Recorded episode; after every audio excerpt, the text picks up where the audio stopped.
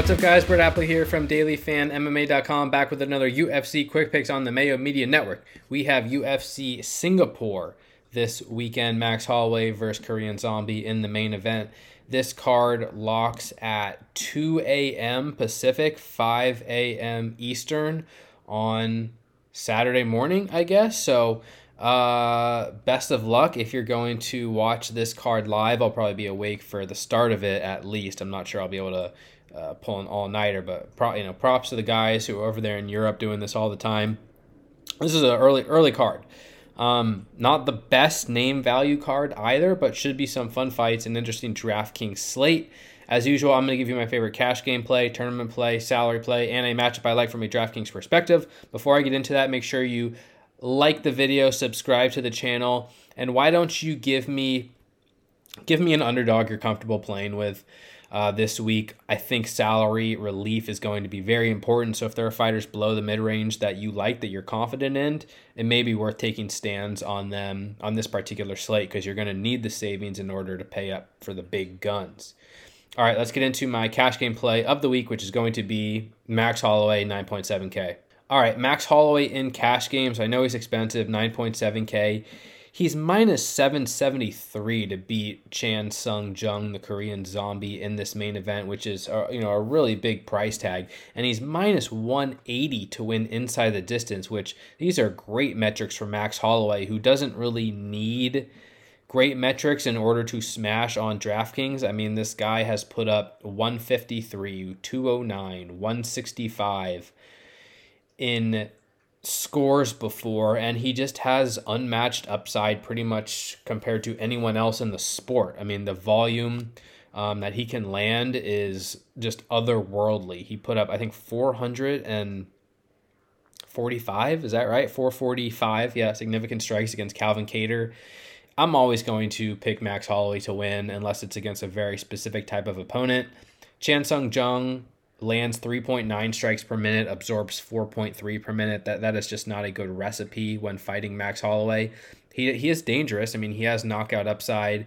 He's also a pretty good submission grappler, but he's not really the most effective wrestler. Again, he gets hit more than he lands. So I think unless he hurts Max Holloway early or can find some sort of submission early, Holloway's going to win. Holloway's probably going to outland him, land more effectively, and probably hurt and finish Zombie at this point. I mean, Zombie's been knocked out, effectively knocked out in mm, you know nearly all of his losses, and he's been dropped a bunch of times recently.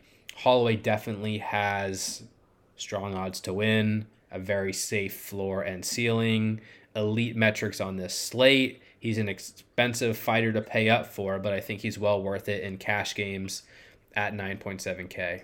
All right, moving on to tournaments. I am going to give out Rolando Bedoya at 9.2K, mostly as a pivot in this top eight, in this top range. Holloway is a, a, totally elite option. Nakamura, an elite option. JJ Aldrich rates out as one of the elite options on this slate. Bedoya does not as much so he's certainly more of a risk than those fighters, but I think he'll be significantly lower owned than those fighters, and he saves some salary at 9.2K.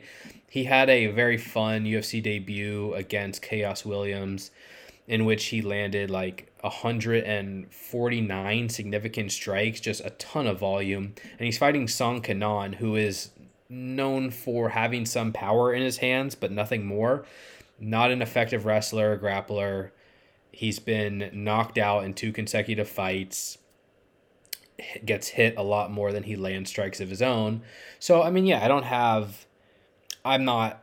I, I don't think Bedoya is a lock on this slate. Bedoya just got hit 130 times in 15 minutes. If Khaos, if uh, Song Kenan lands a big shot on him and hurts him, it would hard to, it would I wouldn't be shocked by that.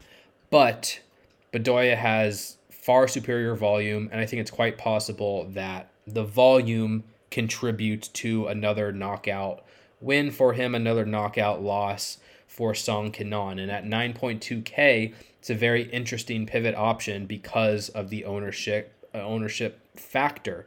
Um, he is minus 295 to win, so he's still, you know, uh, quite safe according to the odds.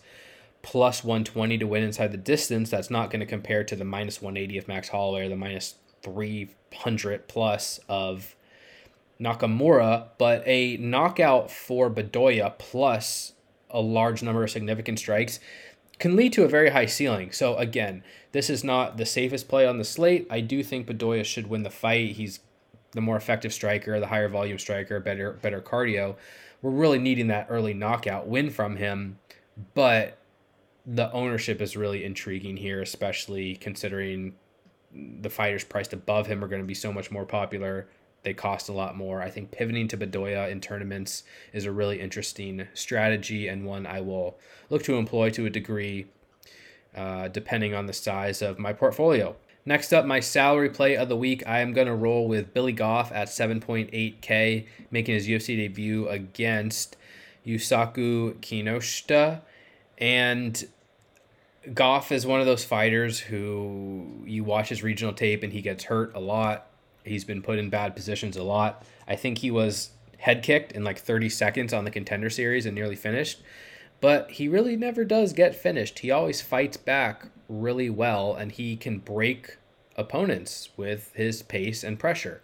And he is a plus 117 underdog to Kinoshita, who just got out grappled and, and TKO'd in the first round by Adam Fugitt. That, that was a really bad sign. I mean, I think Kinoshita can sort of snipe at Goff and hopefully hurt him and finish him. And I don't mind Kinoshita uh, shares in tournaments.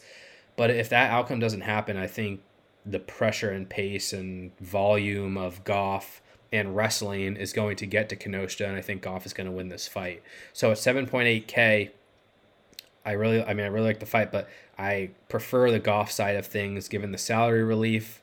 Um, he is plus 165 to win inside the distance. That's a great number for this price tag, making his UFC debut. So hopefully, not a lot of people are on him yet.